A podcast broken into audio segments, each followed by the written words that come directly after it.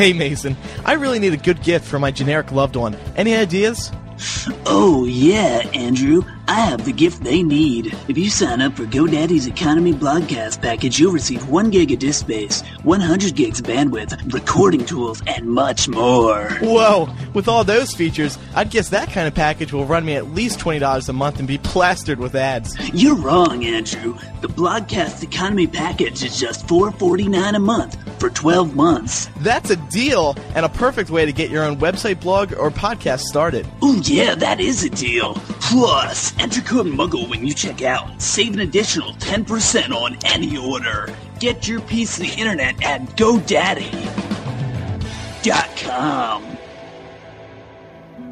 This is Professor McGonagall welcoming you all to MuggleCast, hoping you enjoyed. Dobby, come here. Yeah, Dobby.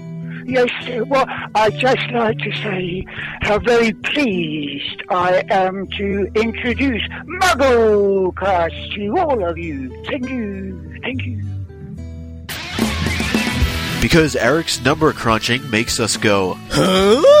This is MuggleCast, episode 144 for May 4th, 2008.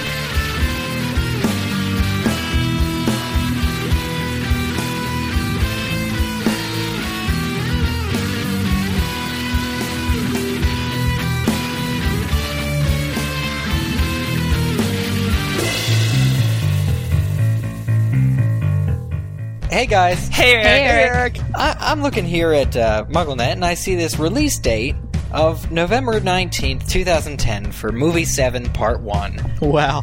That's a really long time away. It is. It's like 2 years, Andrew. I misspoke. I should have said far away.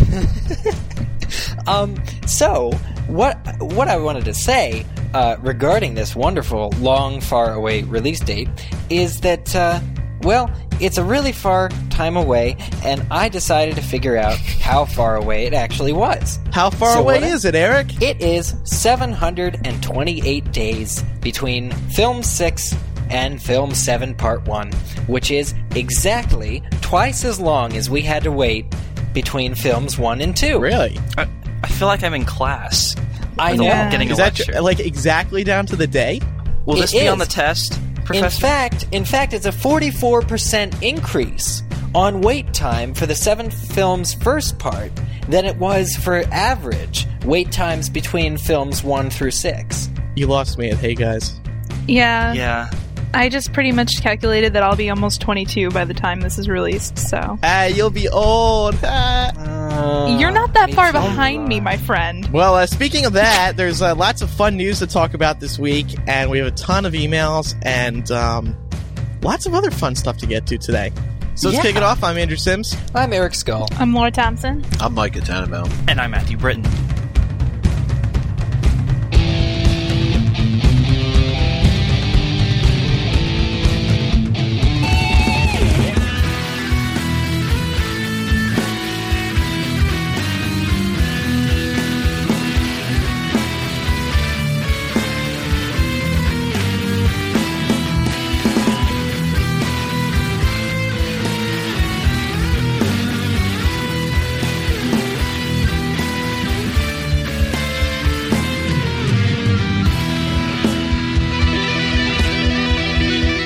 Well, as Eric kicked off the show with, Micah, there's some fun news to talk about this week. First, the release date, right? Yeah, as Eric mentioned earlier, the first part of Deathly Hallows is going to be coming out on November 19th of 2010.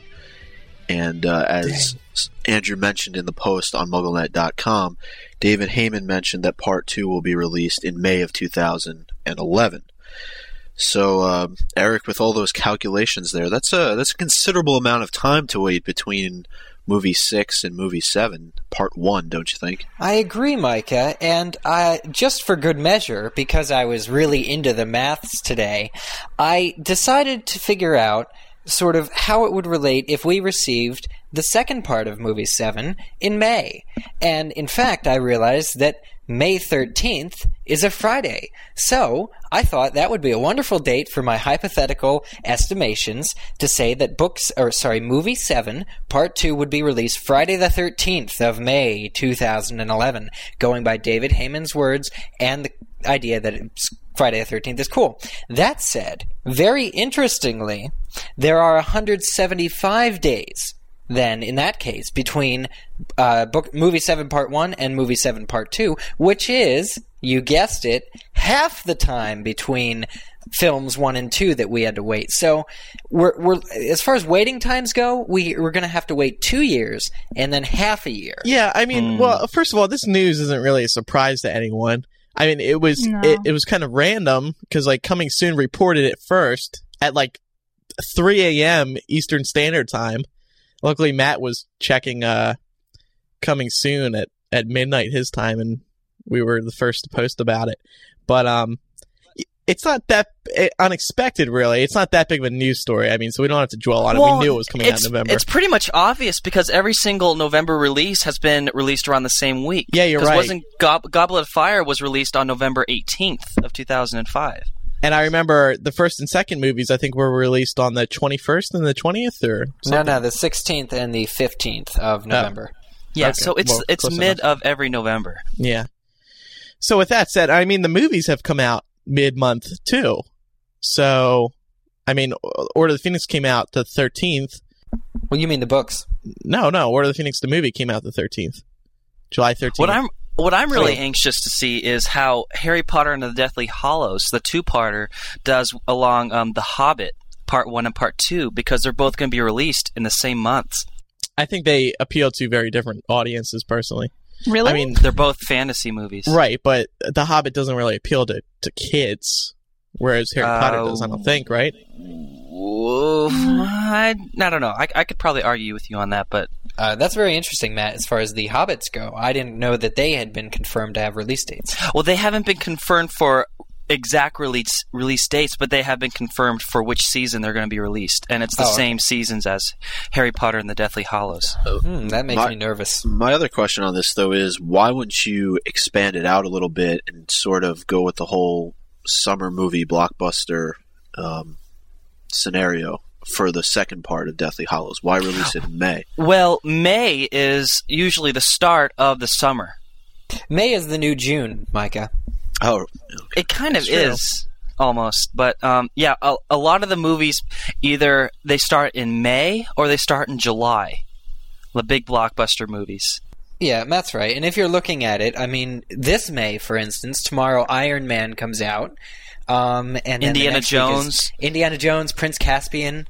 Yeah, you know, all the big movies sort of are in May's the new June. And Warner Brothers may have plans for some other movies coming out later that summer too. It's true. Plus, I don't know if you want to make Potter fans wait any longer than 6 months for the final film. So yeah, anything longer than 6 months, people are going to start to lose interest. Yeah. But what about the time that's in between Half-Blood Prince and Deathly Hallows? I mean, just looking at that, you look at Order of the Phoenix and Half-Blood Prince, there's not a huge gap in between those two films. It's about a year now. With the 6th and the 7th. It's 468 days. Yeah, and it has been longer. Just the year itself. It's been kind of slow for news anyway. Yeah, what are we going to do for 2 years? That is...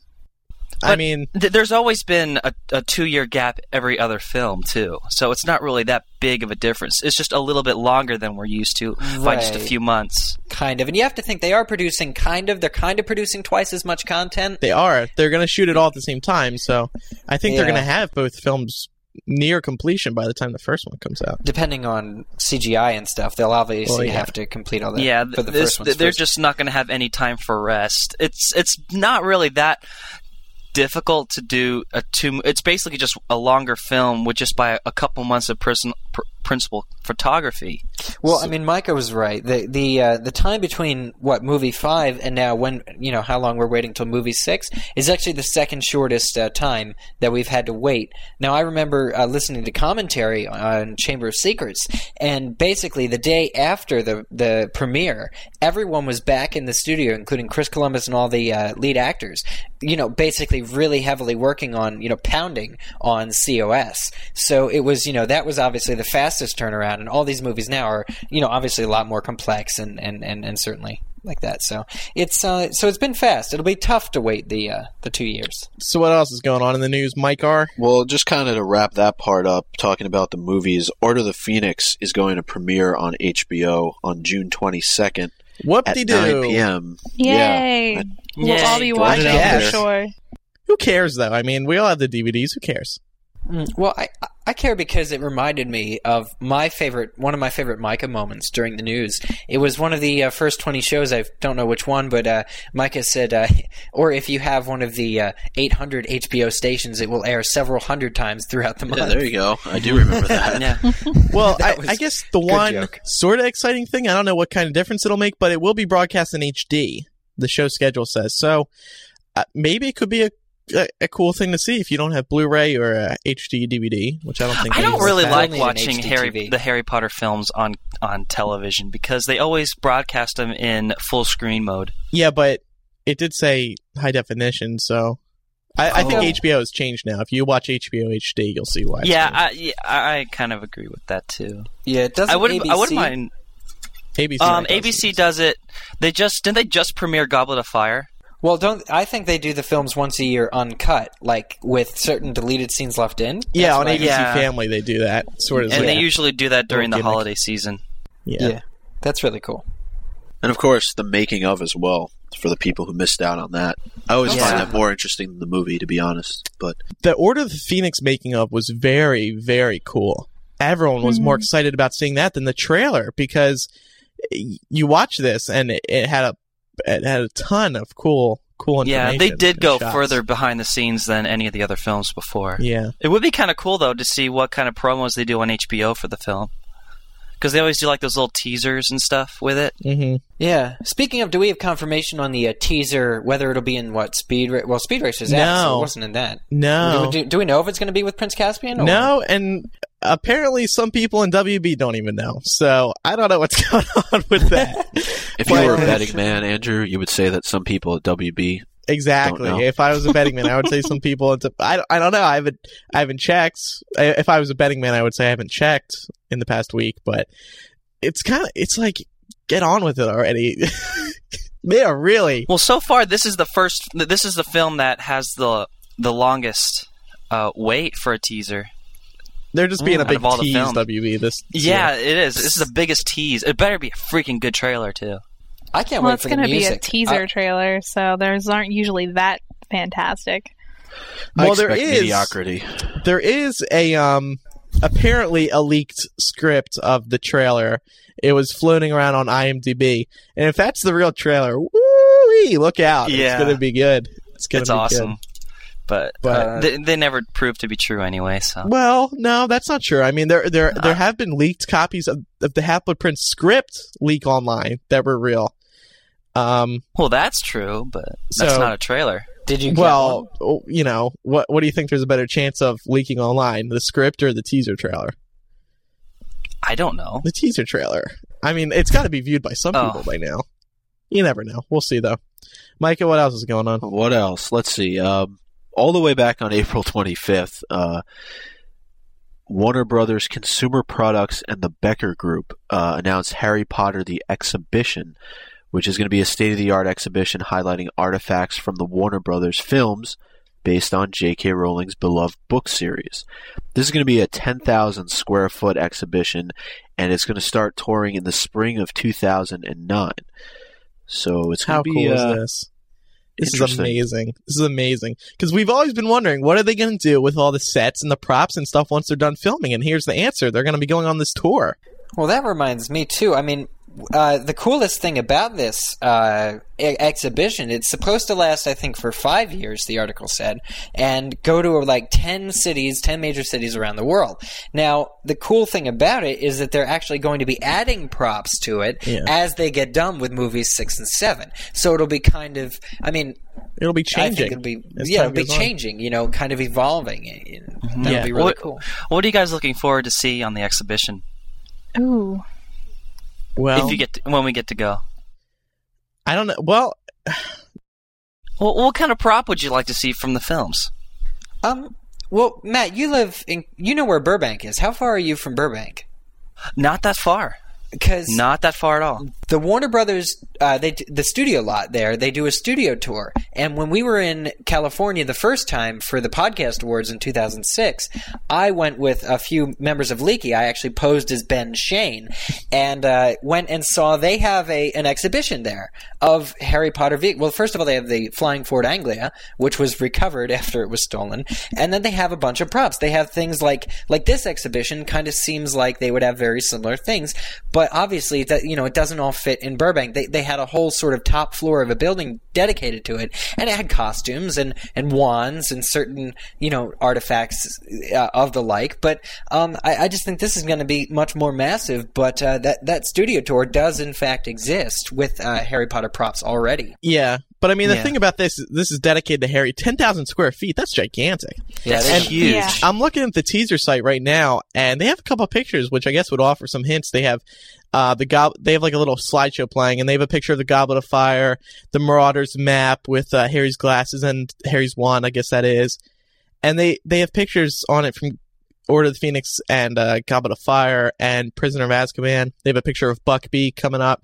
So I think you're going to see all of that. I mean... Yeah. I'm really excited to see if they have like the Mirror of Erised, that prop in there. Well, see, here's the thing. They have all that stuff. Well, yeah that's what I mean. Like, knowing from all the props and things they have in all the films, I mean, 10,000 square feet. It could be how much amazing. It really could be amazing. That's like a mile. I know, right? Here's the comparison for me. My apartment is 250 square feet. So, well, let's put it in perspective. Something we all know the size of, like Micah. What's the size of like a football field? Do you know? 100 yards long. Yeah, 100 yards. That's not going to help us in terms of square feet. Well, that's 300 feet. By... Maybe if you keep eating, you'll have the answer for us. What's that? I said maybe if you keep eating, you'll have the answer for us. Yeah. Well, I have to ask, you said that they showed Buckbeak on there. Didn't they do some animatronic work with Buckbeak in the third film? It wasn't all CGI, was it? Yeah, no, they actually have two Buckbeaks. I was going to say, it would be cool if they set one or two of those up in the exhibit and actually had them moving and stuff. Yeah. That would be really cool. They have on set, they have Aragog, Buckbeak, and they have to create real ones because in order for them to turn it into CGI, they have to scan it first. But they still have to do every little detail of the character. So what you're seeing in the movie was actually physically created first. Yeah. But then it's just transformed into CGI. That's so cool. So there's so much they can do with this, and this is so exciting. Really excited. I hope it starts in L.A. It has to start in L.A., right? I mean, where else could it start? The only other hint was that this company that's working with Warner Brothers is based in Baltimore. So I'm like, God, if they start in Baltimore. Cool. Like, I know Laura likes that idea. That. I don't anyway. But yeah, that's cool. What else is going on, Micah? Probably the biggest piece of news this week was in the last couple of days, today actually, when we're recording, that Harry Potter has left the New York Times bestseller list for the first time in more than a decade. Well, not more than a decade. It's just under a decade. But just under a decade. The most interesting thing about this story is that people's reactions. Because if you look at the comments on MuggleNet, people are describing it as the end of an era. What else are people saying? Flipping out. Oh, well, that's depressing. Stop being so dramatic. It is really the beginning of the end. Yeah, this is the beginning of the end. And I knew people were going to say stuff like this. That's why I put at the end, once J.K. Rowling's Potter Encyclopedia is released, for sure Potter will make a comeback. Oh, yeah. But it's like, come on, everyone. Did you even know it was on the bestseller list? I mean, if it fell off the list, nobody would have said anything. Nobody would have caught at the end. It just would have... Is that the longest running... series on the bestseller list? It must be. Yeah. And if you look at what the article is, it says it. I mean, it basically defined three. One list was created for children's books, which it was pushed off to because they were hogging the adult books list, according to whoever. And then it was hogging the children's list, so they moved it to children's series. They basically created these lists. This article tracks the books sort of through time on the New York Times lists, and it's really interesting. Good article. Yeah. Mm-hmm. It's a shame, but, it had to come, as the blog said. There had to be a time where it would come. And who's buying the Potter books right now? I mean, once you get, just imagine the next few decades of kids who are going to be introduced to Potter. I mean, it's still selling well, just not crazy like new books are right now. So it's not the end. Come on. Well, even the article says, relax, people. Yeah, even the article does say, I mean, they predict that when the movie comes out, like when movie 6 comes out, it might like peek back or pop back in, that sort of thing. Yeah, I can see that. So I can see that. Yeah. I just wish people wouldn't call it the end. And it's like, should we even post it on MuggleNet? Because you're gonna have these people who are like, "Oh, it's the end. Forget this. I'm not. I give up. Post it. I'm not. Yeah, no, I'm not visiting the fan sites anymore. Yeah, right. Well, it's not going that far. Hey, there were people who were saying that right before the 7th book came out too. Oh, we were saying that too. Well, why don't you look at it as the fact that it was up there for a decade? 10 years, yeah. Come on. Well, don't look at the downside of it. Look at the upside of it. The fact that it's probably the longest-running series ever on that New York Times bestseller list. So. The glass is half full, right, Micah? Yeah. Exactly. Come on. I mean, we have hope. We have all these new release dates. We have, I mean, if you look at it, the books lasted 10 years from 1997 to 2007, and the movies are going to last 10 years too, from 2001 to 2011. So, big, strong periods of time. And speaking about that, there's some theme park news, right, Micah? Yeah, there is some theme park news. Hogsmeade is starting to be built at the Wizarding World of Harry Potter. I know, it's very exciting. All right, let's move on. Well, yeah, there's not much to say here, but it is the first physical... There's not much to see either. Well, there isn't much. But it's the first physical piece of the theme park. It's the first... Yeah, distinct. Yeah, yeah. I mean, there's going to be so many pictures flying around of construction over the next year or two. Oh, yeah. It's going to be like, we're going to go there and be like, so what? We've seen it all a million times already. They should shroud the whole thing in a giant tent. Now that would be cool. That would be exciting. Pictures of the giant tent. But it's interesting. We've been receiving a few rumors about the theme park.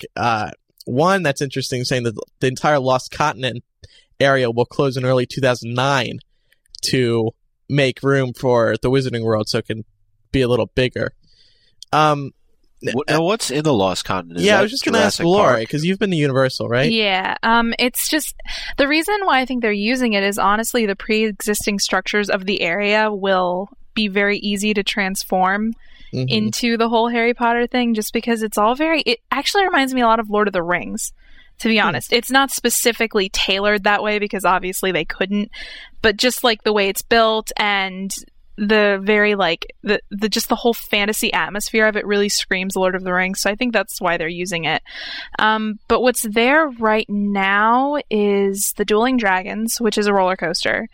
And that, let me just stop you for a second, that one, it seems like it's definitely going to be converted to Potter. That's what all the rumors are saying. Good, so. Because that is an awesome roller coaster, I will say. Cool. So I'm really glad they're using that still. And then there's also, I believe...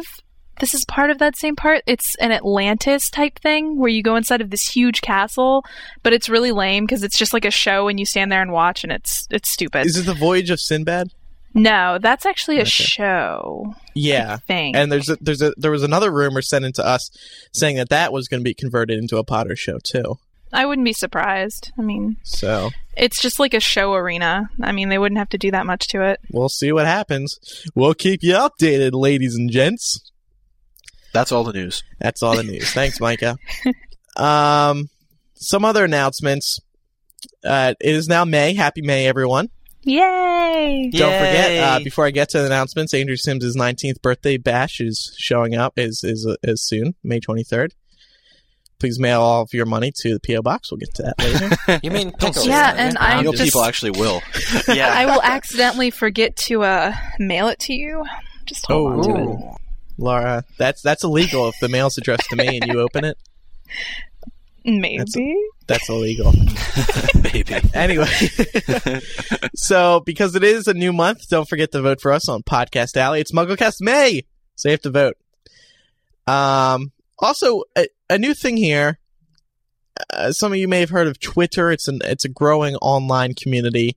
Where you just, it's like Facebook statuses, only you update it frequently. You can only write in 140 characters per update. And MuggleCast has a Twitter now, so you can follow this Twitter and you'll be updated on when there are new episodes of the show released and also when we will be doing live shows, live on the internet. So if you want to be updated and hear about the latest MuggleCast news as soon as we know it, then follow the MuggleCast Twitter account. It's twitter.com/MuggleCast. You can get a free account at twitter.com. And follow Matt and I, too. We like being followed on Twitter. Yeah. Are you guys on Twitter yet? No. You guys got to get with it. Come on, it's the latest internet craze. Somebody told me they tweeted MuggleCast Twitter, and I was like, I miss Tweety Bird. Yeah, it's tweet is the new, like, oh, I'm going to Google that. You can be like, oh, I'm going to tweet about that. Wow. So it's Twitter, tweet. Yeah, I don't like tweet very well. Mason thought of Twitch. Like, I'll twitch you later. Dude. But I can totally see Mason doing that. Yeah. All right. So that's all for announcements. Let's move on to Muggle Mail now. Who wants to take the first one? First Muggle Mail comes from Alyssa, age 16, of New York. Schenectady, New York. Really? Can you say that again? Yes. Yeah. Schenectady. Dude. Upstate New York. Schenectady. Area code. No, you'll like the area code. Okay? This is a Jeopardy trivia useful knowledge piece of information sort of thing. Schenectady, area code 12345. Nice. Wow. That's cool. Wow. So Alyssa from Schenectady, New York, area code 12345, thanks Micah, says, hey MuggleCasters, your last poll about who would be interested in extending Picklepack seemed to have a lot of people who did show interest. But then on your last episode, you said how Picklepack had ended. So does that mean there will definitely not be a Picklepack extension? I started listening to your show about 6 months ago, so I never got to participate and would really enjoy it being opened up to everyone for a short time more. So basically, I'm just wondering if Picklepack is dead or not. Thanks, Alyssa. Well, we're not accepting new subscriptions. We decided against that. We did. But current Picklepack members do still have access to Picklepack, and occasionally we'll be making little updates. But yeah, sorry. No, we're not opening it up for another year or 6 months. So. Yeah, sorry. Mm-hmm.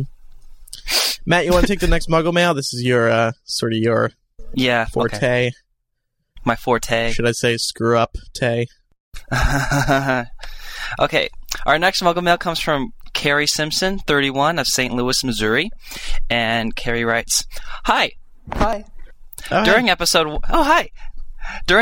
number 143, you were talking about how once the trio exited the dragon and made it sure that Harry began placing protective charms around their camp for the first time, and that he was probably doing so because Hermione was a little emotional. I hate to say this, but you were wrong. He actually places the charms earlier in the book. In Chapter 16, Godric's Hollow, the day following Ron's departure, is actually Harry's first time placing the charms. The reason for him doing it, though, are the same, because Hermione is too emotional at the time. Keep up the good discussion. I'm sorry! Okay, I did a boo-boo. That's okay. A mistake. We all make the boo-boos. A boo-boo. Micah, you want to take the next one? Sure. The next Muggle Mail comes from Catherine A. Thomas, 34, of Caseyville, Illinois. Now get her credentials in there. Yeah, seriously, man. She's an official. Sorry. Catherine A. Thomas, RPR, CSR-IL, CCR-MO. And she's 34, from Caseyville, Illinois, and she's writing in about court transcripts. She says, hi, MuggleCasters, long-time listener, first-time emailer. I thought I'd pipe up as it relates to how court transcripts are produced. I'm a court reporter, and it is we who produce trial transcripts. We are certified professionals who write every word of a trial or deposition proceeding as it occurs and produce the legal transcript, which is the accurate, true, verbatim, and especially authoritative record of the proceedings. We have to have vocabularies that surpass the dictionary and reflexes that allow us to write 225-plus words a minute on our stenotype machines. This same technique is used for live closed captioning. So no, it was not some intern who made up the transcript. I know my profession is not as well known as others. However, to me, that's kind of like asking if a pre-med student performed someone's bypass surgery. I love my work, and I highly recommend court reporting to anyone who loves the English language and wants a job where no 2 days are the same and you meet people from all walks of life, even famous authors of amazing books. And if I may fangirl a bit, I love your show. I wish I could have seen you all when you came to St. Louis. Ditto to the previous emailer who said Micah had a gorgeous voice. Laura rocks, and I love hearing Andrew introduce the email of the day. Micah, that was a really good impression.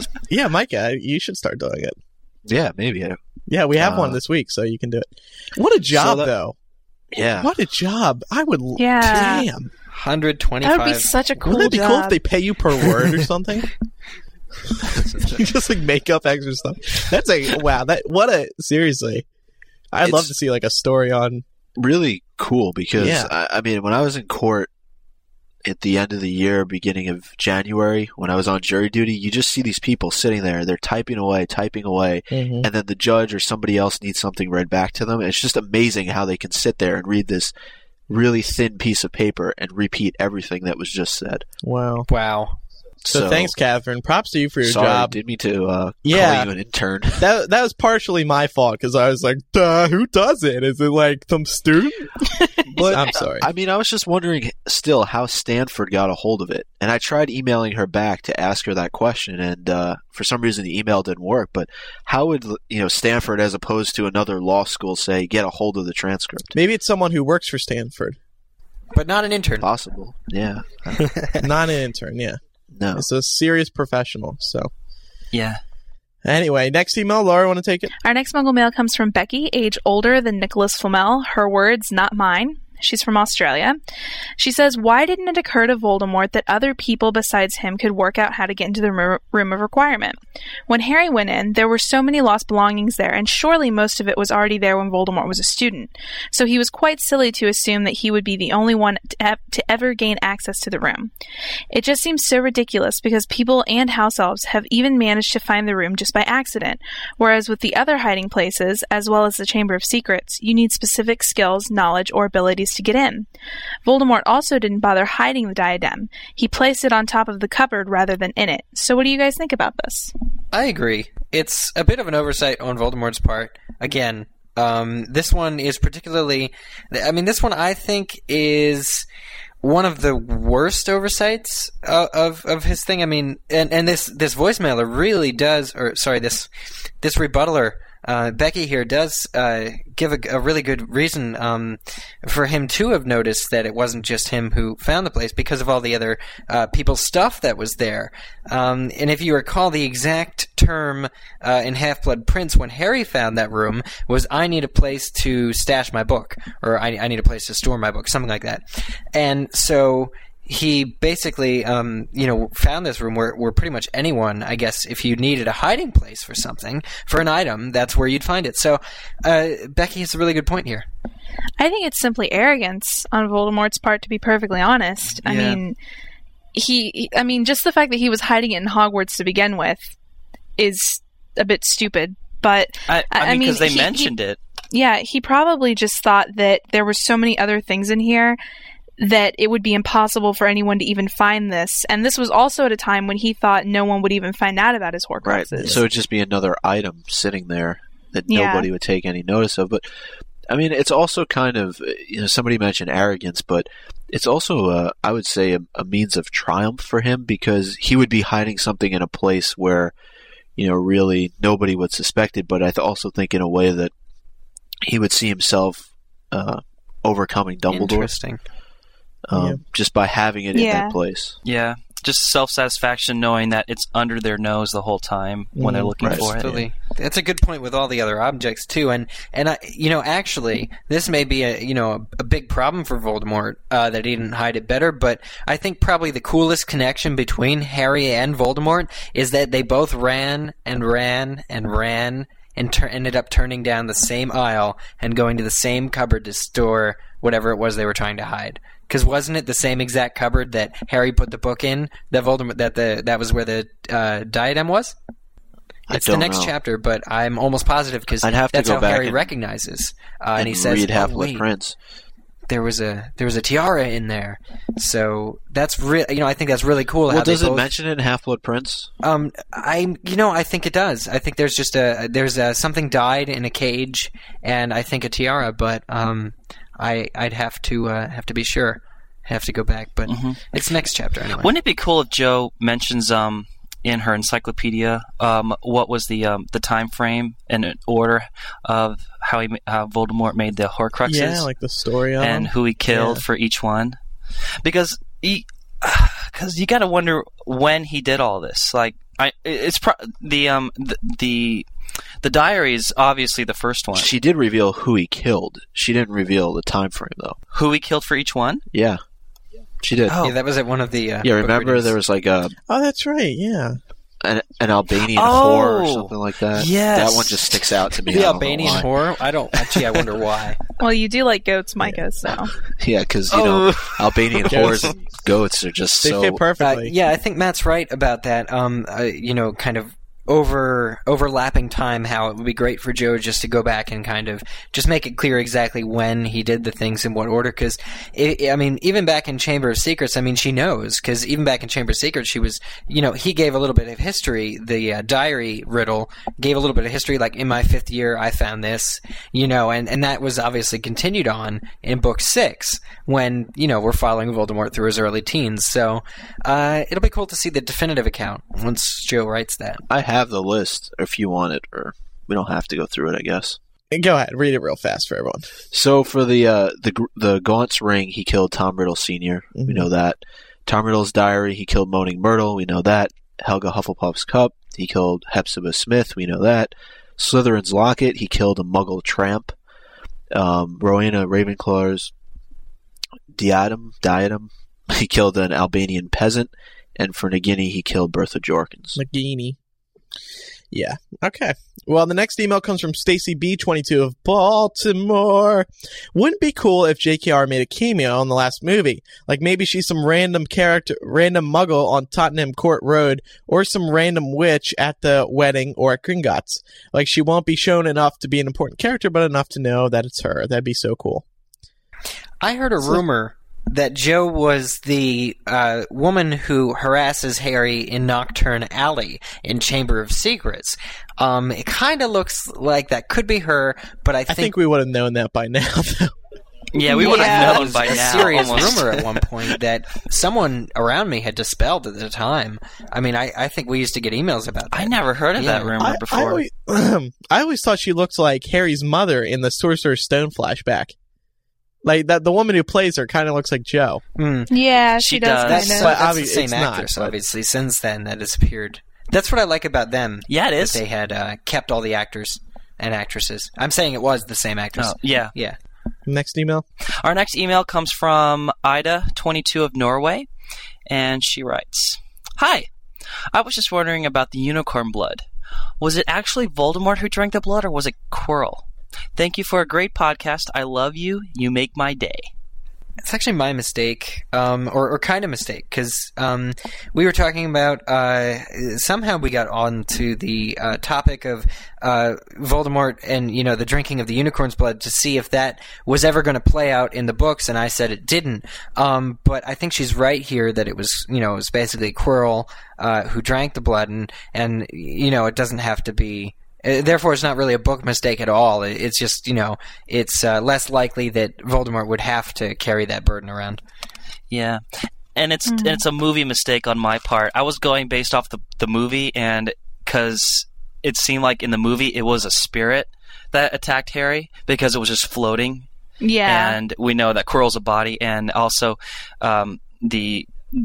the cloaked figure in the movie flew away, and we know that only Voldemort knows how to fly by himself. So that's why I thought it was Voldemort.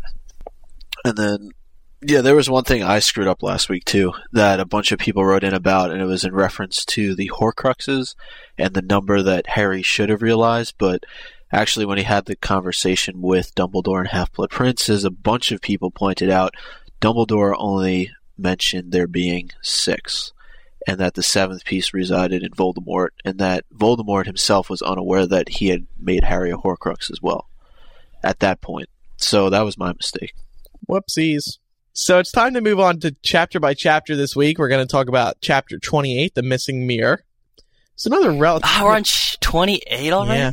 It's another relatively short chapter, but it's really exciting, and this is a really another really big movie chapter, I think. This whole book is just fantastically written for the movie. So, do we want to start with a short little summary? I thought it was a fun game. What we could start doing is doing like a 5-second summary. So whoever's doing the short summary this week, you have to do it in 5 seconds. 5 seconds. That's okay. How about 10 seconds? Almost impossible. 5 seconds is possible. Yeah, okay. I'll take that bait, Andrew. All right, Eric. All right. On three. Ready? 1, 2, 3, go. Alarm, alarm, Potter, he's here. I was putting the cat out, you numbskulls. Wow. That was pretty good. That was exactly 5 seconds. That was so reminiscent of the Pirates of the Caribbean ride at Disneyland. That was exactly 5 seconds, too. All right, Eric, good job. Shysta. That's like, remember that, what was that segment where I had to improvise something? And he did that same thing. Yeah, that was, that was a short summary, too.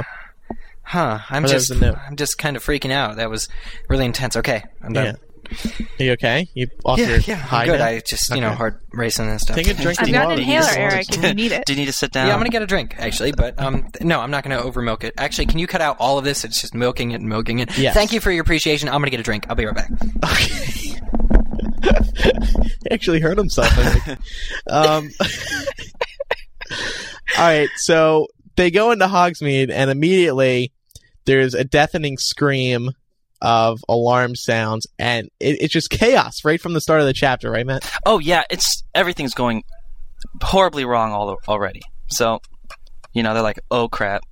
And they think they got him. One of the Death Eaters goes, Accio cloak, hoping it comes off. But why doesn't it come off? Does anyone know why? It's a magical object. Yeah, it's an actual invisibility cloak.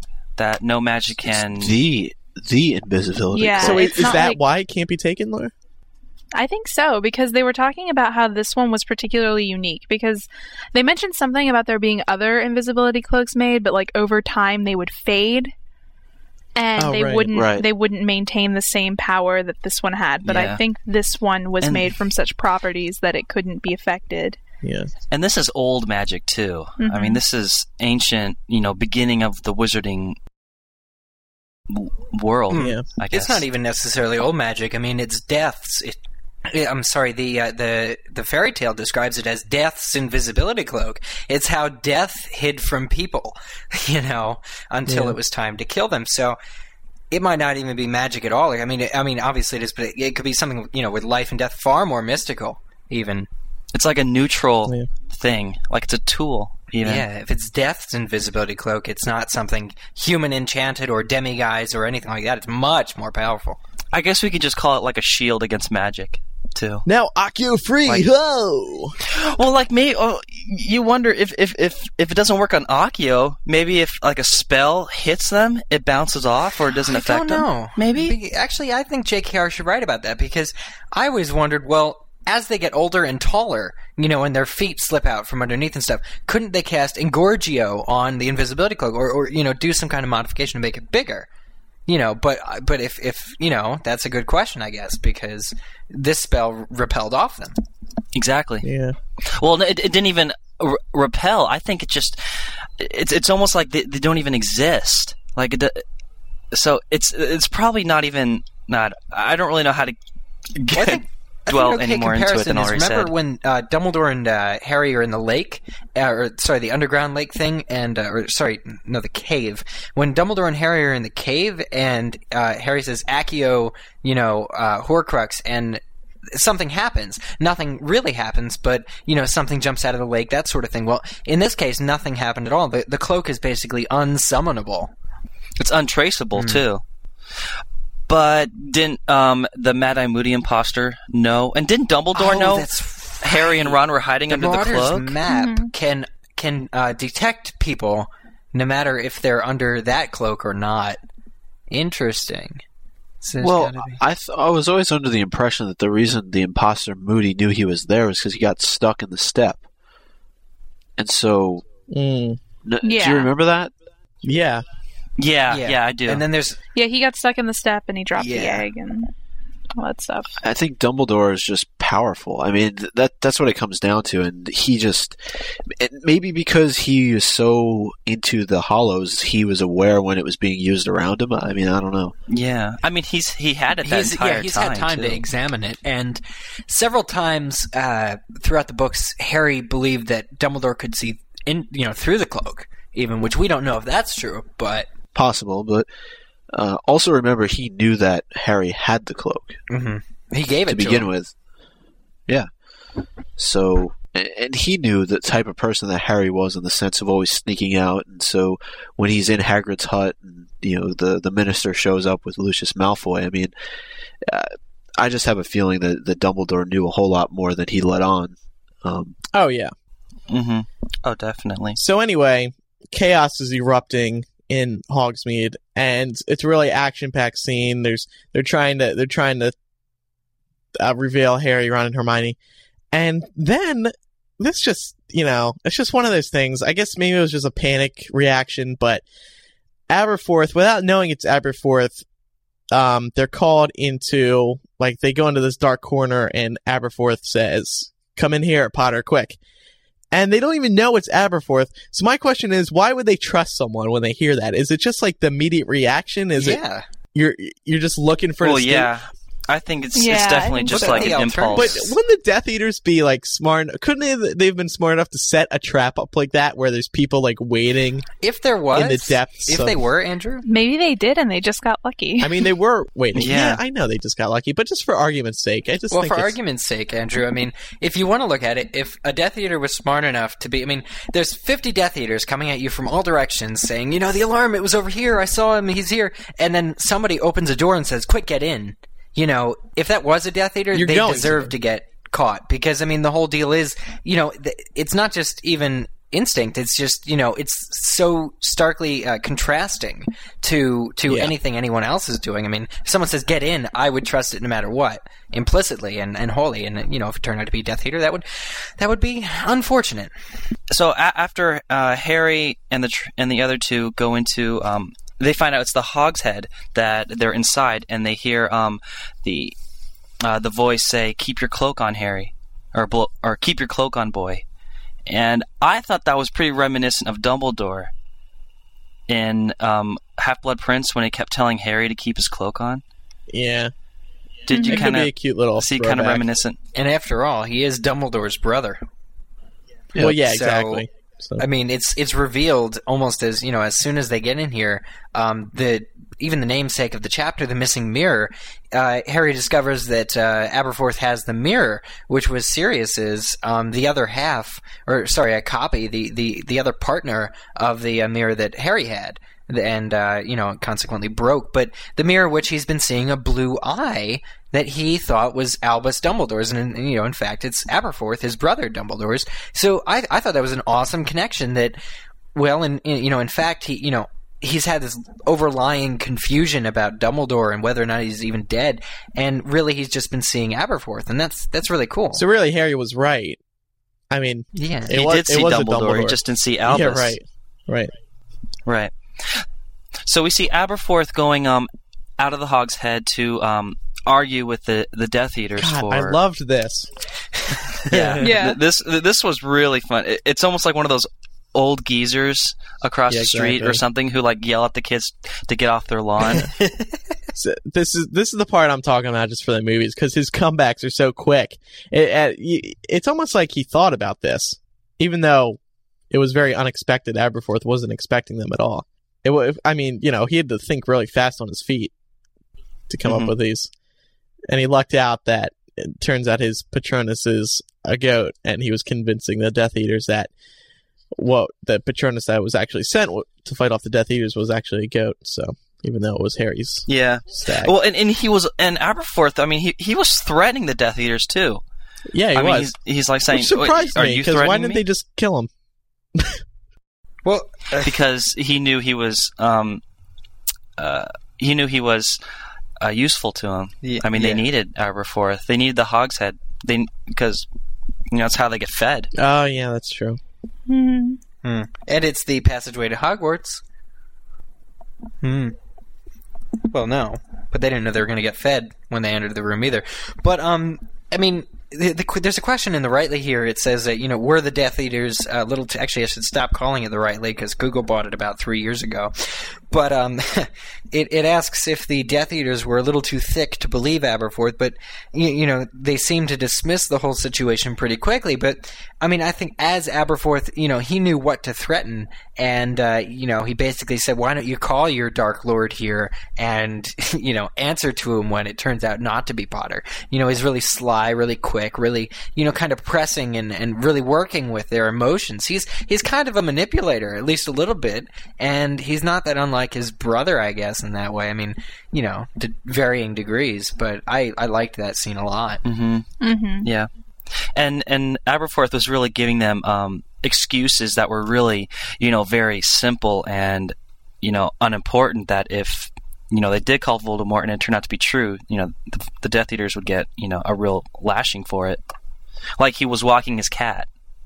Like they called Voldemort because they thought Potter was here, but it was really someone walking their cat. But if they actually did call Voldemort, wouldn't Voldemort be able to tell that Harry was in the area? Absolutely. Yeah. Absolutely. So, like, mm-hmm. What would happen if the Death Eaters actually did call him? That's such what would Aberforth say? Would have been screwed. Yeah. Their orders are they would not call Voldemort unless they had concrete evidence. You know, everybody died, except Bellatrix and need Lucius. To be a little bit smarter, I think. You know, I could actually see Brendan Gleeson doing a really good job as Aberforth in this part. But yeah, Brendan Gleeson. Yeah, he played Man-Eye Moody. Yes, really. It would still be cool, though. I had no idea. No, I thought you said no. Seriously, man. I thought you said they cast him as Aberforth or whatever. But no, you can, see him as Man-Eye Moody. I could see him playing this role. Okay, forgetting he would have played Mad-Eye Moody already, I could see him sort of as the old man, you know, like Matt was saying before, kind of get off my lawn, or, you know. I think I was trying to. I think I made that connection without even thinking about it. You really brought it out. He does remind me of him. You know who else could be good? Maybe this is pushing it a little too bit, and he's dead, so that would be even worse. But Peter Doyle. He's sort of cranky, and and he's not big enough. So that's is Michael Gambon. Do you think they're going to keep the same actor? They should. As Aberforth? No way. Why not? David Yates is keeping himself as director and the same musical composer and all the actors. When they cast this guy to play Aberforth, they just needed a stand-in, a figure. Yeah. They needed an illustration, so to speak. They didn't need for this big a character. They're going to have to get a well-known actor. I don't know about that. How many more? Well, I don't think he's that big of a character. Well, I don't know, because he has a foreground. I mean, they had Julie Christie playing Madame Rosmerta, and she was only in one scene. And Julie Christie is a huge actress. Yeah, they tend to cast very major actors and actresses in these adult roles, no matter how small they are. Yeah, I would not be surprised if they cast a very distinguished actor to play Aberforth. Well, who's to say they haven't already? Who played him in Order of the Phoenix, do you know? No, I don't. That's the whole point. I'm looking it up right now. Yeah. I really don't think it was a well-known guy.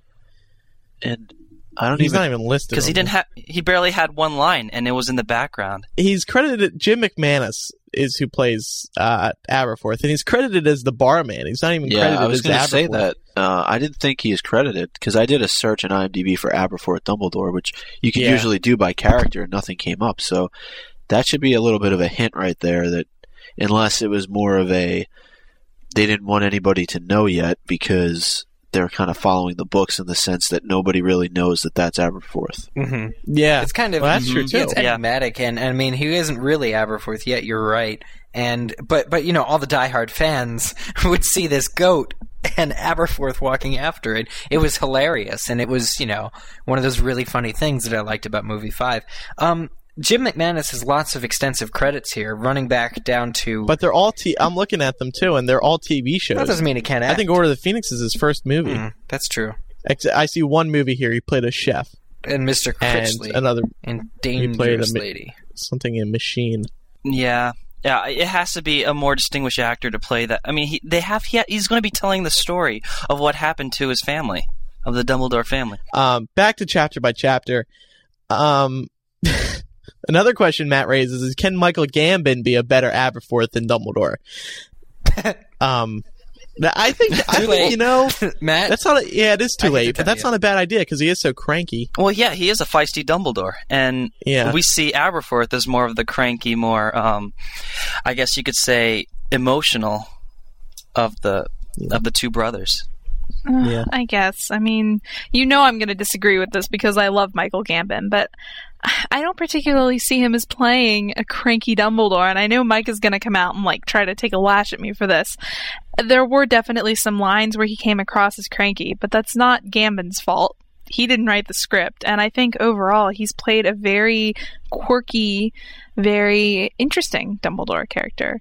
I really see the twinkle in his eye. Well, that's what they talk about in the books, and that's what I see. That's just bad lighting, Laura. That's probably his glazed over look from not knowing how to act. That's horrible. No, Laura, I would agree with you in movie 5. I was impressed with Gambit in movie 5. That's all I'll say. The only thing I did not like of his acting was when he said, "You'll have studying to do." Oh, yeah, well, that was just a wrong line. But again, that's not his fault. He didn't write the script. I'll say this, and it's been brought up every single time I think we've had this conversation, is that when the role is initiated by another actor, it's very hard to replace, regardless. And it's just like you look at any of your favorite TV shows. If, you know, so-and-so plays the role for X number of years, and then all of a sudden they bring in somebody else, you know, you have a much higher level of opinion of the person that they bring in because they have to meet certain expectations. So back on the chapter by chapter, we learn a couple of things from Aberforth. One, that Harry and Gropp are hiding in a cave. And we also learn that Aberforth was the one who sent Dobby. Right.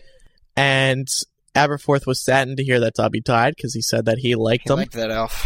Which was sort of a sad little moment there. But, I mean, do we want to talk about Hagrid? Has he been in seclusion the whole time? I mean, Aberforth himself said that he went to hide as soon as... Well, he threw a party.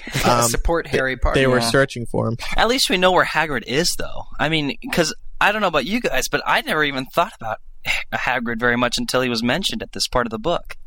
I did, because I was hoping to see him. I love Hagrid. Oh, I love Hagrid, too, but I mean, I was in the heat of the moment when I was reading the book. I never stopped and go, "Where's Hagrid?" You know what's interesting, though? I think the cave was the same cave Sirius was in. Do you remember that one? When they in book 4. How do you know it's the same cave? Well, I mean, there's a cave on a hill outside of Hogsmeade. I just assumed that it was the same one that Sirius had held it. And, you know, the trio even went to that cave in book 4. Do you guys remember that? Yeah, when they were visiting Hogsmeade. I think you're right. I feel like at some point, didn't Hagrid hide there at another point too? Yeah, after book 5, wasn't it? Yeah, when he ran away? And I feel like he said it was the same cave Sirius hid in. So it's possible. It should be the same one again. Well, heck, why not? You know, why not? I mean, it just seems like one of those things Joe would do. Oh, he's hiding in a cave over the hill. You know, that sort of thing. Let's just throw him in a cave. Yeah. Well, I don't know that Gropp would fit in a cave, but anyway, I guess that's... Anyway, so Aberforth tells this story of... And he basically clears up a lot of the mysteries surrounding what exactly happened to Ariana, because Harry points out there's a painting above the mantelpiece of the fireplace, which is of his sister, Ariana Dumbledore. That's right. Yeah, this was a really sad story. It's very tragic. Yeah, it's always sad to hear, like, the fall of like one of your prestigious families, you know, all the skeletons in their closet. You know, we've said it before and we'll say it again, and it's a popular adage: kids are cruel. And I think that sums up Ariana's story.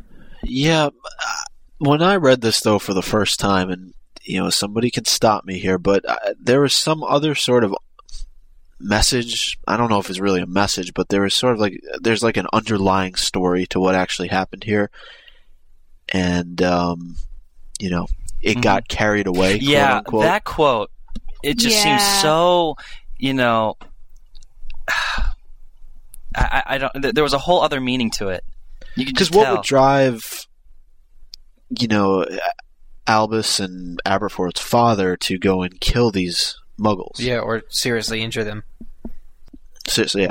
So, makes me think that some funny business was going on. Yeah, and she's such a young girl, too. She wasn't even old enough to go to Hogwarts. And these kids caught her doing magic, demanded that she did it again, and punished her when she couldn't reproduce whatever results. I mean, it's really dangerous. And very tragic. So... Laura, how do you think this relates to your sexual abuse? I brought that up a few episodes ago. Yeah. And I feel like someone... kind of refuted it and kind of I don't know, made me feel like maybe I'd been wrong. That was Andrew. Just looking at this. No, I liked it. Keep going, Laura. But I don't know. Just looking at this, it makes me think that it's at least a possibility. I mean, just I see a really strong, connection between her loss of ability to control her magic, or at the very least, like just her seclusion. Because you often hear that of, and I don't want to stereotype anyone here, but there are often symptoms of withdrawal when you deal with that kind of abuse. Mm-hmm. So, it's definitely a connection. At the very least, she had, the crap beaten out of her, I'm assuming. Yeah. But. When I read that, they got carried away. I just, they just kept antagonizing her and teasing her, and it just developed into something worse and worse. I don't know if it could be read as sexual abuse, although I do agree. I think it's possible. That could be a possibility. He never says how old the boys were. And he doesn't need to. One of those things where, Joe uses the words carried away, and we're immediately stricken with bad images and very upsetting, very tragic thoughts. Well, because it's so watered down that you think it's much, much worse than the way he said it was. I think his emotions and how he's portrayed telling the story just makes up for any kind of watered downness. I didn't think it was cheesy in any way, or No, I didn't say it was. I say it was cheesy. I say he was just censoring it. Yeah. Well, I think this is another one of those situations where, and we've seen it throughout the book, sort of all the different undertones, whether they be political or social, that exist throughout the entire series. And if you're a younger person, you're reading it on one level. If you're a little bit older, you're reading it on a completely different level. And yeah, exactly. And this type of abuse is sadly so prevalent in our society that I think a lot of older readers could get that reading just like, between lines. When the trio's walking on Tottenham Court Road, about to go into that diner, and there's some boys across the street whistling at Hermione, hey, baby, come over here, that sort of thing. So we learn that Dumbledore's father was arrested for going after the boys who were responsible, and he sacrificed his life and freedom to protect his daughter's illness, which was very sweet. But, that's naturally what you do as a father. You're trying to look after your kids, whatever it takes. Yeah, I actually had seen a movie. I don't know which it was. Maybe people can write in. But it had Hayden Christensen in it, and he was an abused child, and his father was very angry going after the man who did it. I bring it up because, you're right. And if you listen to – in the chapter, it said that, Dumbledore's father never gave away exactly why he had attacked those muggle, boys. So it's kind of, it's tainting the family because you look at it and you say, oh, your dad's in Azkaban for, harming muggles. That's not a really good sort of, relationship or a tie for Dumbledore to have, who's supposed to, really like muggles and stuff. But on the other hand, it was, really good care for his family. And they didn't want Ariana to be studied, at St. Mungo's and spend her whole life in the hospital. So they were forced to make some really harsh decisions. Aberforth goes on to explain that he thinks of himself as the favorite because he stayed at home and took care of Ariana, but he wasn't there when she had another mood burst and she killed her mother by accident. So just all these little things leading up to the big kahuna, which is when Aberforth really starts getting emotional and explaining the time that Aberforth stood up to Albus and Grindelwald over, what was it again? Well, they were getting ready to go out and start their greater good camp. Because Aberforth did not want them to take Ariana because of her condition. And since Dumbledore was the head of the house, the family at the time, he told Dumbledore that she can't go. And then Grindelwald got upset, and he used the Cruciatus Curse on him. And then that's when Dumbledore tried to stop him. and they had a three-way duel. I guess you could call it a truel. And they don't know who did it, but someone hit Ariana and she was killed. Ariana just walked right into the middle of the fight. And I was saying to Matt earlier, wouldn't it be cool if like Joe set up the whole story and we had to figure out who killed who? Sort of like a Where in the World is Carmen Sandiego sort of thing. Like you just got to look at the clues and figure it out. I would say it'd be more like Clue than Where in the World is Carmen. Well, okay. I used to Albus in the living room. To be honest, I can't remember. I was in the living room with the butter knife. How you played Carmen Sandiego? I just loved it. But like, if you gave clues and you had to decide, but because I think Jo's a clever enough writer where she could have set up a detailed situation where it could have gone in anyone. It could have been anyone's blame, but no. Well, she made it. It's been said that none of them know who killed her. So. But I'm saying, what if Joe wrote the story with descriptions and little clues to suggest? Like I don't think it's. Yeah, I don't think she wanted you to figure it out, though. No, well, I don't think so either. I'm just saying it would have been fun behind the scene. It would have been fun to find out how she died. I mean, but she's still dead, nonetheless. Yeah, actually, I don't think it would be fun. I think it's a tragic incident that we just have to move on from. We accept that she died. It caused a big rift between Dumbledores. They never saw eye to eye. They still don't now, except. There's a great moment here where Harry tells Aberforth, well, he makes the connection back to when Dumbledore had drunk the potion last year in the cave and began screaming, "Don't hurt them." Mm-hmm. You know, well, he was just telling him that just to know that he never forgave himself for that to happen. Because Aberforth, but he proves Aberforth wrong. Well, proves Aberforth wrong for what? Just wrong in judgment as far as Dumbledore. You know, Aberforth is really trying to test Harry and say, you know, are you sure that he's just not using you like he used everyone else? And I'm not willing to believe that he isn't using you. And then Harry said, well, you're wrong here, and here's why. And I just have to kind of trust that Dumbledore is, you know, as noble to me or as truthful to me as he said he is. So he kind of proves him wrong. It's more like he just shows him that you know, at least some things of what Aberforth thinks aren't, you know, I mean, he, you know, time has worked against him because he's just been able to sit and boast about all this stuff that happened in the past. Yeah. Well, and also Aberforth keeps telling Harry about his brothers is always constant about the greater good but never thought about other people's safety. And things, and then Harry retorts with this great line from the chapter. He says, "Sometimes the greater good is more important than your own safety," which is absolutely true. Yeah, it is. So, it's interesting. Now, what do you think this means about the potion? Why would Dumbledore say this?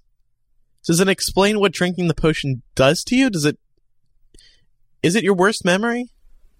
That's what I thought. Yeah. I would assume it would be something like that. Mm-hmm. And remember, we were talking about before Book 7 came out, the possibility of it either being your worst memory or your worst fear. Yeah, you know, and as soon as I said this out loud, I realized that.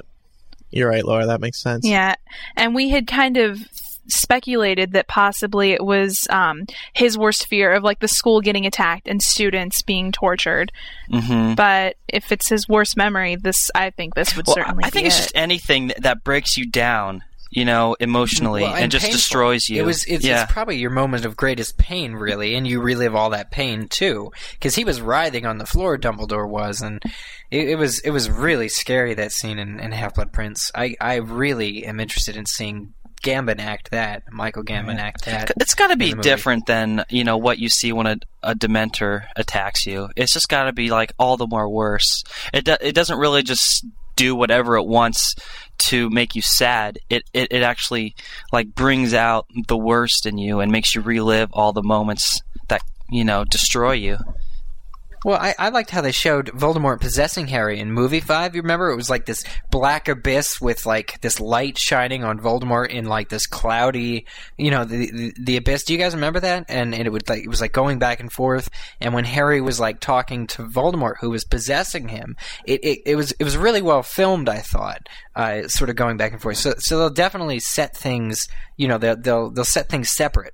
And do whatever happens to Dumbledore differently. You know, they don't necessarily have to show what he's seeing, but I'm sure it'll look different. And to wrap the discussion up today, Aberforth shows them a way to the castle when Harry's like, well, how do we get to the castle if we can't, if you're telling us we have to flee? And Aberforth, conveniently enough, has a little exit, a little tunnel to Hogwarts right in his own bar. And it was a different kind of portrait we've never seen before. Ariana, who's in the portrait, turns and goes down a tunnel and then brings Neville with him. That was so cool. How does that work, though? I mean, was Neville with Ariana? Like, no, I think it's just like how Dumbledore called the other portraits to their other ones. I think it's probably just like as Ariana appears in the other tunnel, it just opens it and then Neville runs in. Well, it's got a special connection too. I mean, when Harry's seeing this, it makes that distinction between portraits which can go to their other portraits, and this one just kind of went back in and of itself. And it's explained in the next chapter, which is, I think, when I'm also going to bring up the error that happens when this occurs. But when I first read it, I thought, well, wait a minute. Why would the Room of Requirement have a tunnel outside Hogwarts? Why would that seems like such a security risk, and it also seemed like a book mistake at the time. If the Room of Requirement could have an extended passageway, that would be great for Sirius Black to use, or one of those things. You know, it just seems really interesting how it was done, but it's very convenient because they need a way to get into Hogwarts, which is being completely guarded. And Neville's entrance has to be one of the best entrances in the books. Not that J.K. was really big on entrances necessarily, but I think that was a great entrance. It was. I don't know. It's one of those convenient situations once again in this book. All right. Well, everyone knows what the end of chapter by chapter means.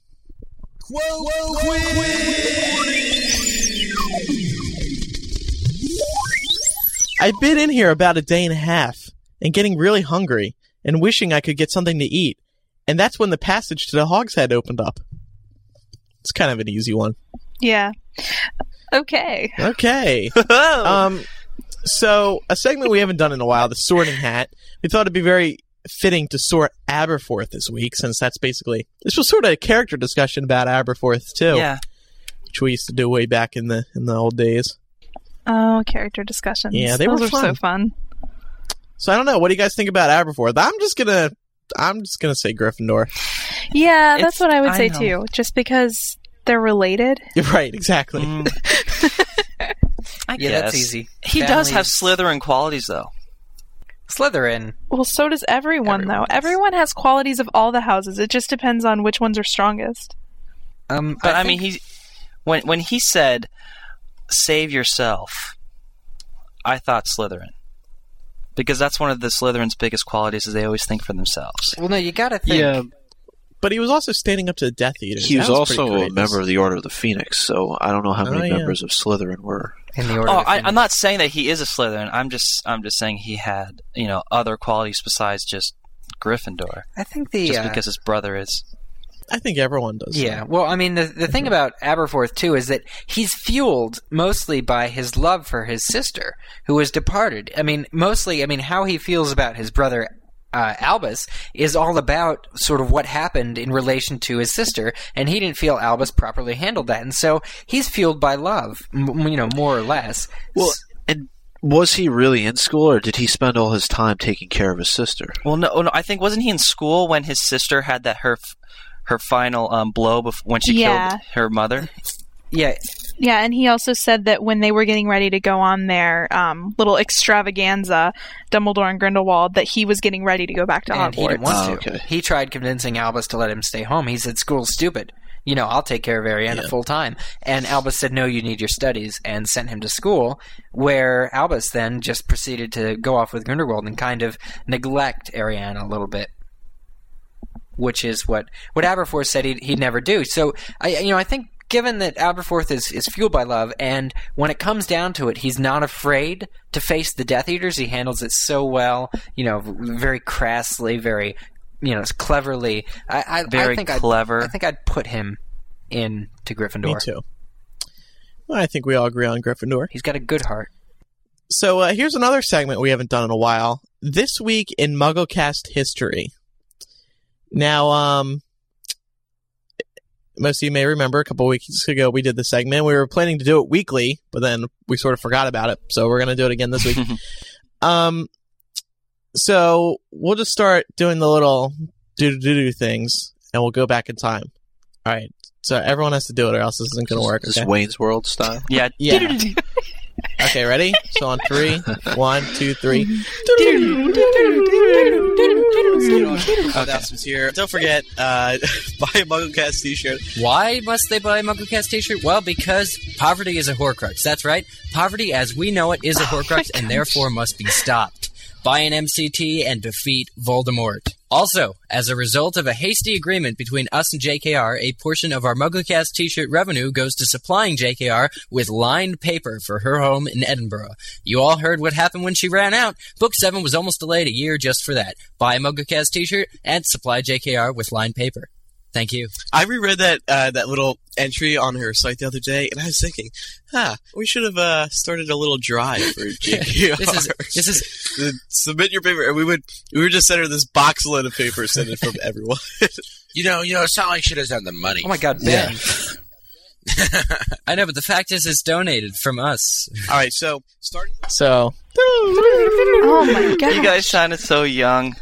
Yeah. Andrew, you sound so different. I sounded so nasally. Ugh.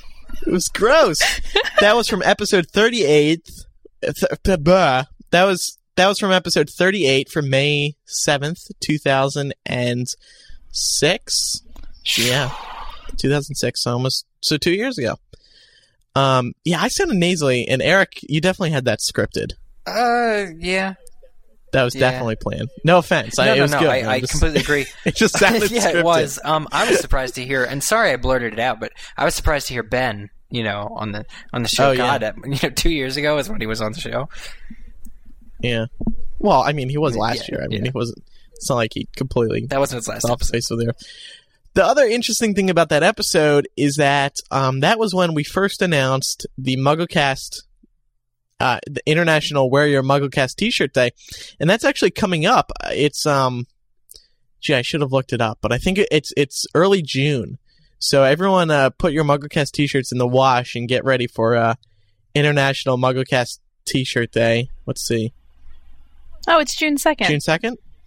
Yeah. All right. Thank you, Laura. I'll do a little post about that on MC tomorrow.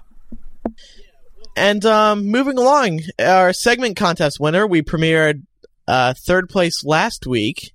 So Matt's ready with place number 2. Yeah, I am. Okay, so we are up to second place on the Create Your Own MuggleCast segment. And we got all the votes in and everything. So we have come to second place. And our... what? Hello, Andrew, are you going to give me a drum roll? It is Lindsay Ellis and her sister, Rennie. And they talk about food in the Potter series. That's fun. Yeah. So let's play now. Hi, I'm Rennie Ellis. And I'm Lindsay Ellis. And we're sisters from Newton, Massachusetts. Today we'd like to talk about the impact of food in the Harry Potter series. The food that the characters partake of can add symbolism to a scene, can act as a catalyst for events, and can even give clues to the reader about the characters eating it. In her Harry Potter series, J.K. Rowling uses food as a motif to a great effect. Rowling fills her magical worlds with the victuals her characters consume, and utilizes them to subtly guide the reader's perceptions of the characters eating them. By continually speaking of the food that the characters eat and make, Rowling adds a certain realism to her otherwise fantastical plotlines. The food described in the Harry Potter series completes the world. The first instance of anything being eaten in the Harry Potter series occurs at the very beginning of Harry Potter and the Sorcerer's Stone, when Dumbledore begins to eat lemon drops while he and Professor McGonagall wait on Privet Drive for Hagrid to arrive with Harry. Then McGonagall declines Dumbledore's office for the sweet, very coldly, like she didn't think that this was the moment for lemon drops. The fact that Dumbledore enjoys what is a simple muggle candy signifies much about his character. At this point in the story, the reader knows very little about Dumbledore and the part he is to play in the saga. However, Dumbledore's love of lemon drops later marks him as somebody with unusual taste for a wizard, as well as welcoming of things non-magical. When compared to the muggle baiting and quest to root out muggleborns in the later books, it is a comfort to the reader to know that Dumbledore was accepting towards what others might deem products made by a lesser race at the very start of the books. One of the first main contrasts between the wizarding world and the muggle world occurs with the food in Harry Potter and the Sorcerer's Stone. At the start of the book, it falls to an 11-year-old Harry to cook his cousin Dudley's birthday breakfast. Rowling makes it clear that the Dursleys don't feed Harry properly. They didn't exactly starve Harry, but he'd never been allowed to eat as much as he'd liked. When trying to escape Harry's Hogwarts letters, Vernon Dursley purchases only a bag of chips and 4 bananas for dinner, despite the fact that the entire family is very hungry. Comparatively, when Hagrid arrives to introduce Harry to the more magical side of things, he brings Harry both a large sticky chocolate cake and 6 fat, juicy, slightly burnt sausages. Hagrid's purpose is to give Harry his Hogwarts letter, but Rowling also uses this occasion to inform the reader of the better nourishment Harry is to receive at Hogwarts.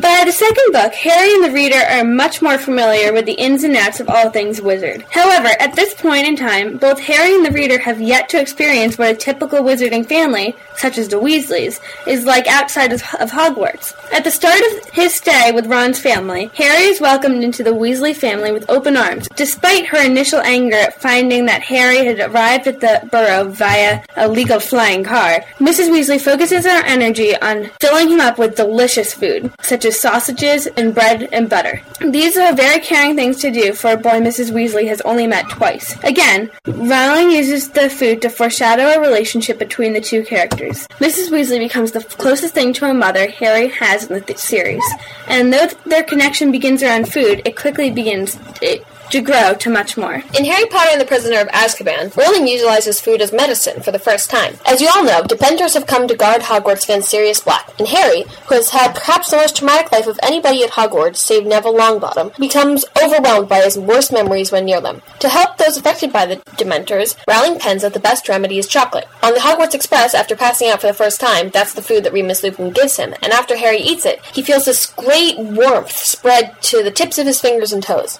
The readers will recognize that chocolate as a common comfort food and can sympathize with Harry's improved disposition through his consumption of the candy. Clearly, the reader will never experience a Dementor, but Rowling has made the cure for Dementor-induced sickness something that everyone can appreciate. Due to the law against underage magic outside of Hogwarts, Harry is unable to magically rebel against the Dursleys while at Privet Drive during the summer. However, in Harry Potter and the Goblet of Fire, he finds a much more satisfying way to fight back. In this book, Dudley has become really fat, and has therefore been put on a strict diet. Breakfast for everyone is only a quarter of a grapefruit. However, Harry's friends take pity on him and send him sugar-free snacks, homemade rock cakes, an enormous fruit cake, pastries, and 4 superb birthday cakes. Yum. As he gets older, Harry no longer does everything that the Dursleys tell him to do, and by making Harry disobey their dietary orders, Rowling calls attention to his growing independence from them. The relationship between Neville and his mother is emphasized by the food-related gifts she gives him in Harry Potter and the Order of the Phoenix. Oh. You see, Alice Longbottom, oh my goodness, I can't even talk, who along with her husband has been tortured into insanity, resides in the long-term ward at St. Mungo's Hospital for Magical Maladies and Injuries. When Harry and his friends stumble upon this ward, they're just in time to see Neville and his grandmother leaving. Neville's mother, who looks thin and worn, I think, and she's also described with overlarge eyes, gives him an empty Drubal's blowing gum wrapper as he's leaving. The other Mrs. Longbottom counsels him to sort of just throw it out. Harry is sure that he sees Neville put the wrapper in his pocket to save it. After the harm inflicted upon Mrs. Longbottom by Bellatrix Lestrange, Alice Longbottom shows her love for Neville in the only way that she still can. Her present is representative of the only pleasure she has left in life, chewing gum, and she wants to share it with her son. The first feast of the year is always a large one for the student at Hogwarts. Unfortunately, in Harry Potter and the Half-Blood Prince, due to a full body-bind curse put on him by Malfoy, Harry misses the first half of the meal. As he gets there, he goes across Ron to get a couple chicken legs and a handful of chips, but before he can take them, they vanish. Instead, Harry has to eat dessert for dinner. Watching this food vanish is sort of symbolic of what happens in the book. Harry loses a lot of things. This is the same book where Dumbledore dies, and, you know, Harry's always trying to get things, and he just doesn't quite get there. Yeah. Again, with, like, the locket, you know, he gets the locket, but it's the wrong locket. Yeah.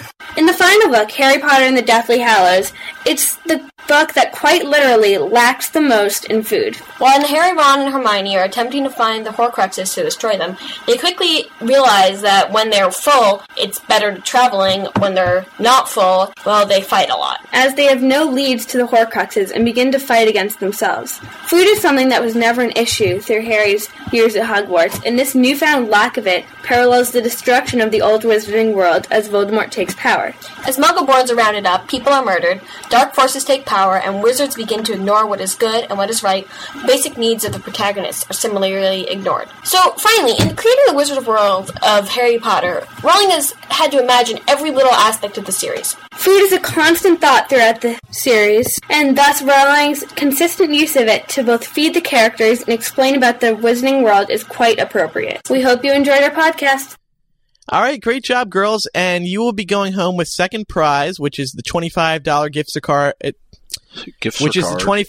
gift card to Olivans, olivans.com. You can go there to get wands, house sweaters, ties, robes, whatever you want related to the wonderful world of Harry Potter. Got a $25 gift card, so congrats to them. And next week, we'll be back with first place, right, Matt? Yeah, first place, third, second, first. Gonna be a big one.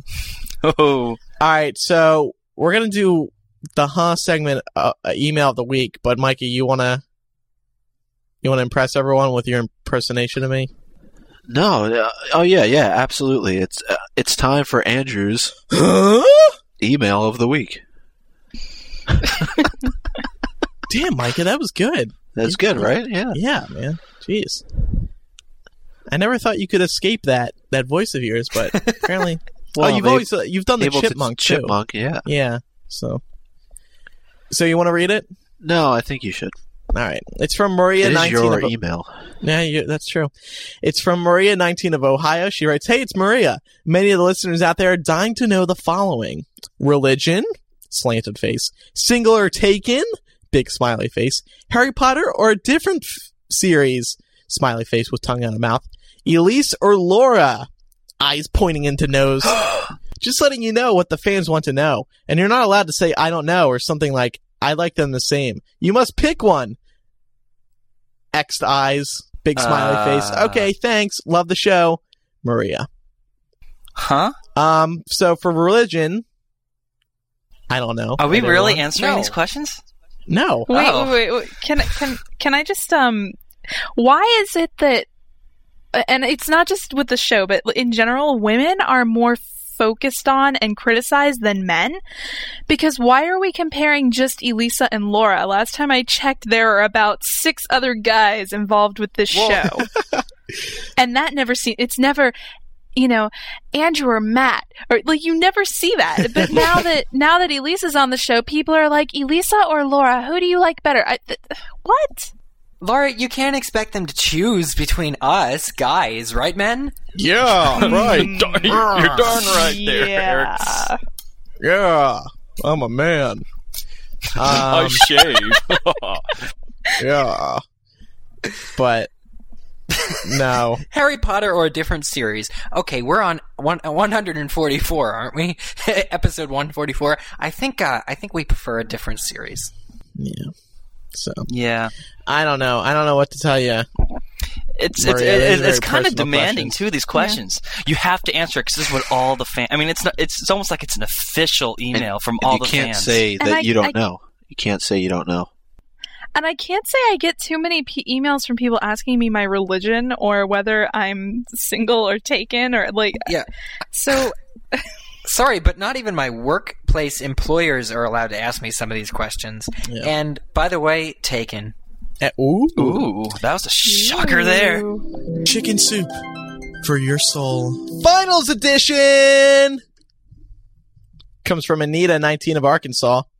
Hello, MuggleCasters. I decided to send in a chicken soup while working finals. Thanks for keeping me sane, by the way. But this isn't about finals. I guess I shouldn't have called it a finals edition. I just wanted to say thank you for helping me become a better listener and even a better speaker. You see, I've had I've had moderate hearing loss in both ears since birth. This causes a problem when I'm in class listening to a lecture, or at least try to. I don't pick up on words sometimes, even with hearing aids. It's frustrating because I may have missed an important part of the lecture or instructions for an assignment. It also affects how I speak. However, since listening from day one, 2 years ago, I've been able to pick up on words easier than before, and pronunciation of certain words have become clearer and easier as well. So thank you guys. That's wonderful. It's a unique way. A unique purpose for the show. I have to admit, I've become a better speaker after being on the show. I think we all have. At the beginning, like I would always trip over my words, and now it's just during the contact information. I feel like we've all become far more polished. What's that? I feel like we've all become far more polished. Yeah, definitely. Throughout the production of the show. Yeah. So, well, Mikey, you had radio experience before coming into this. This is just like, you know, another day to grind for you. Not really. It was just fun radio. It wasn't serious or anything like that. Yeah. Well, neither is this. That's true, but our audience is a little bit larger for this. What's that?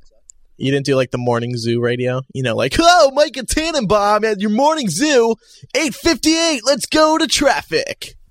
No, I can't say that. Why do you go to traffic for a zoo announcement? The morning zoo, that's what the radio show's called. Z100. Yeah. Like, and they play all the cheesy sound effects and stuff. They call people and do pranks and stuff. Yeah. Dude, that's not cool. Anyway, we're going to wrap up this It is usually hilarious. But we are going to wrap up the show today, but before we do that, we wanted to take a moment to address a lot of regular concerns or questions that we get when we release new episodes, because we've been getting them a lot lately. And people they're simple answers, but we can't keep up with all the emails and questions on the forums and the comments and all that. So first of all, you guys want to talk about one of these first? Just one of you? Yeah, okay. I guess we get a few emails saying that people, new listeners to the show who have just recently subscribed to us through iTunes, are not seeing and cannot find the older MuggleCast episodes. When they click on iTunes, they try and get previous episodes, but they're only able to get the last 9 or 10. Well, this is actually because, I think, isn't it the default on the podcasting feed? We're only keeping the most recent 10 episodes on our actual iTunes MuggleCast feed. It's a bandwidth issue. And we can only really keep the past 10. So, but what you may not know, and this is why we're getting these emails, is that all of the shows are actually available on MuggleCast.com. If you go to MuggleCast.com and click up at the top where it says episodes, you'll be able to see all the episodes, basically, 1 through 144 in reverse order, and you'll be able to download them there. Now, it does take a few more steps than as if they were on the feed, but it's perfectly fine. All the MP3s already have tags on them, and they're already, sort of appropriate for all that stuff. So the one thing with that, however, is that it will not go in your podcast section of your iPod or within iTunes. And as of right now, there's not a way to do that. However, lately I've been thinking that maybe once we stop doing weekly episodes, we'll make a master feed. And maybe we could set it somehow so iTunes doesn't regularly check it, and it would just have every single episode. Because I know Damon has copies of every file on the server, backups dating back like the past 2 or 3 years. So I think if I asked him for it, I could patch together all of the items in the feed and just make one master feed, which would actually be pretty cool, even though it would be a gigantic file. So, well, can't you download the show and put it into iTunes and transfer it to your iPod? You can't do that? Yeah, you can do that. It just won't go into the podcast area of your iPod. Right. In fact, and I mean, there's other means, too. You can actually listen to it, which is something that I do sometimes when I'm working, on the weekends, is just hit the listen live button on the site, and it just pops open PodTrack, which is, a cool feature as well. Yes. Now, it is. Do they show more older episodes than the past 10? No. Okay. That only shows 10. Yeah. Okay. And one other thing that we get complaints about every week, people in the comments on MuggleNet.com will go, it's not showing up in the feed yet. I don't see it. Now, unless I have this wrong, I'm pretty sure it will show up on the feed for everyone. What you have to do is you have to click subscribe. There's a link on every news post, I say it says subscribe through iTunes. When you click that link that's on MuggleNet.com, it will lead you to our directory listing on iTunes. You have to press the subscribe button to get the latest episode as soon as it's released. If you're just looking at the list in the iTunes store, then you will not see the new episode. For some reason, it doesn't show up. It usually takes like a day to show up in the iTunes store. But if you press subscribe, it will automatically recheck the feed, your feed, and it will download the latest episode that we've just released. So please do that. Make sure you're doing that first before complaining that it's not showing up on the feed. Maybe I'm completely wrong, and for some reason, people on some people's feeds, it's not showing up. It may be a server thing. I don't know.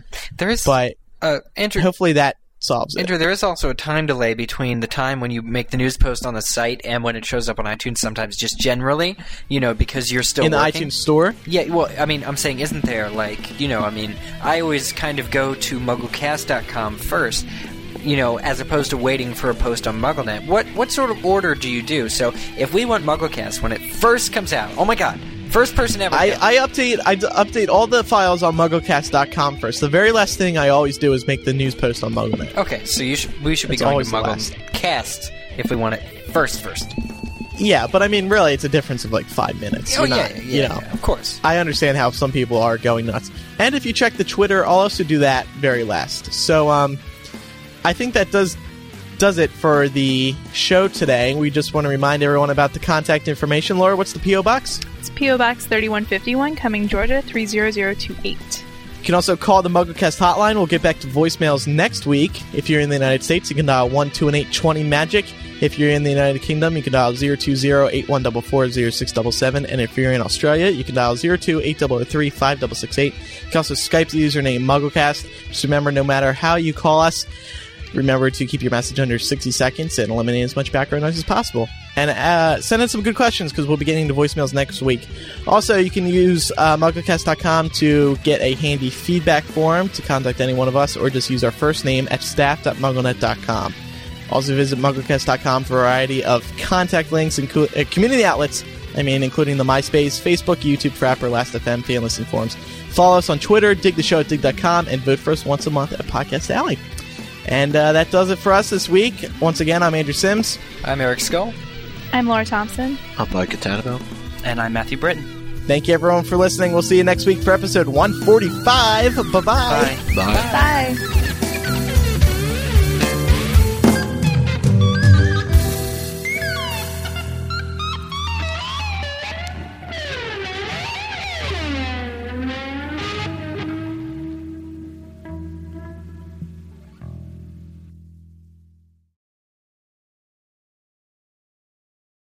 Because how are you still recording, Andrew? Yeah, what you want to do? Yeah, yeah. I was just thinking about that too. That's how it works.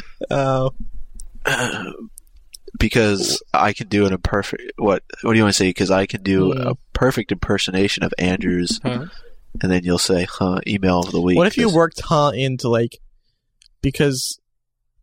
Well, I guess that would work. It's up to you. Oh wait, well, what about the else? How about like because Eric's number crunching makes us go, huh? This is yeah, that's fine. Okay. The other suggestion was about the Big Tent, I guess. You know, because the Big Tent's going over Disneyland. The Big Tent. Or whatever it is. Yeah, that wasn't. I mean, that was just my. Actually, I think that's a good merger. That segment and the. Yeah, let's do that. All right. You ready?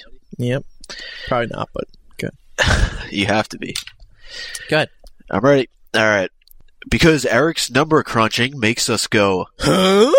This is MuggleCast, episode 144 for May 4th, 2008.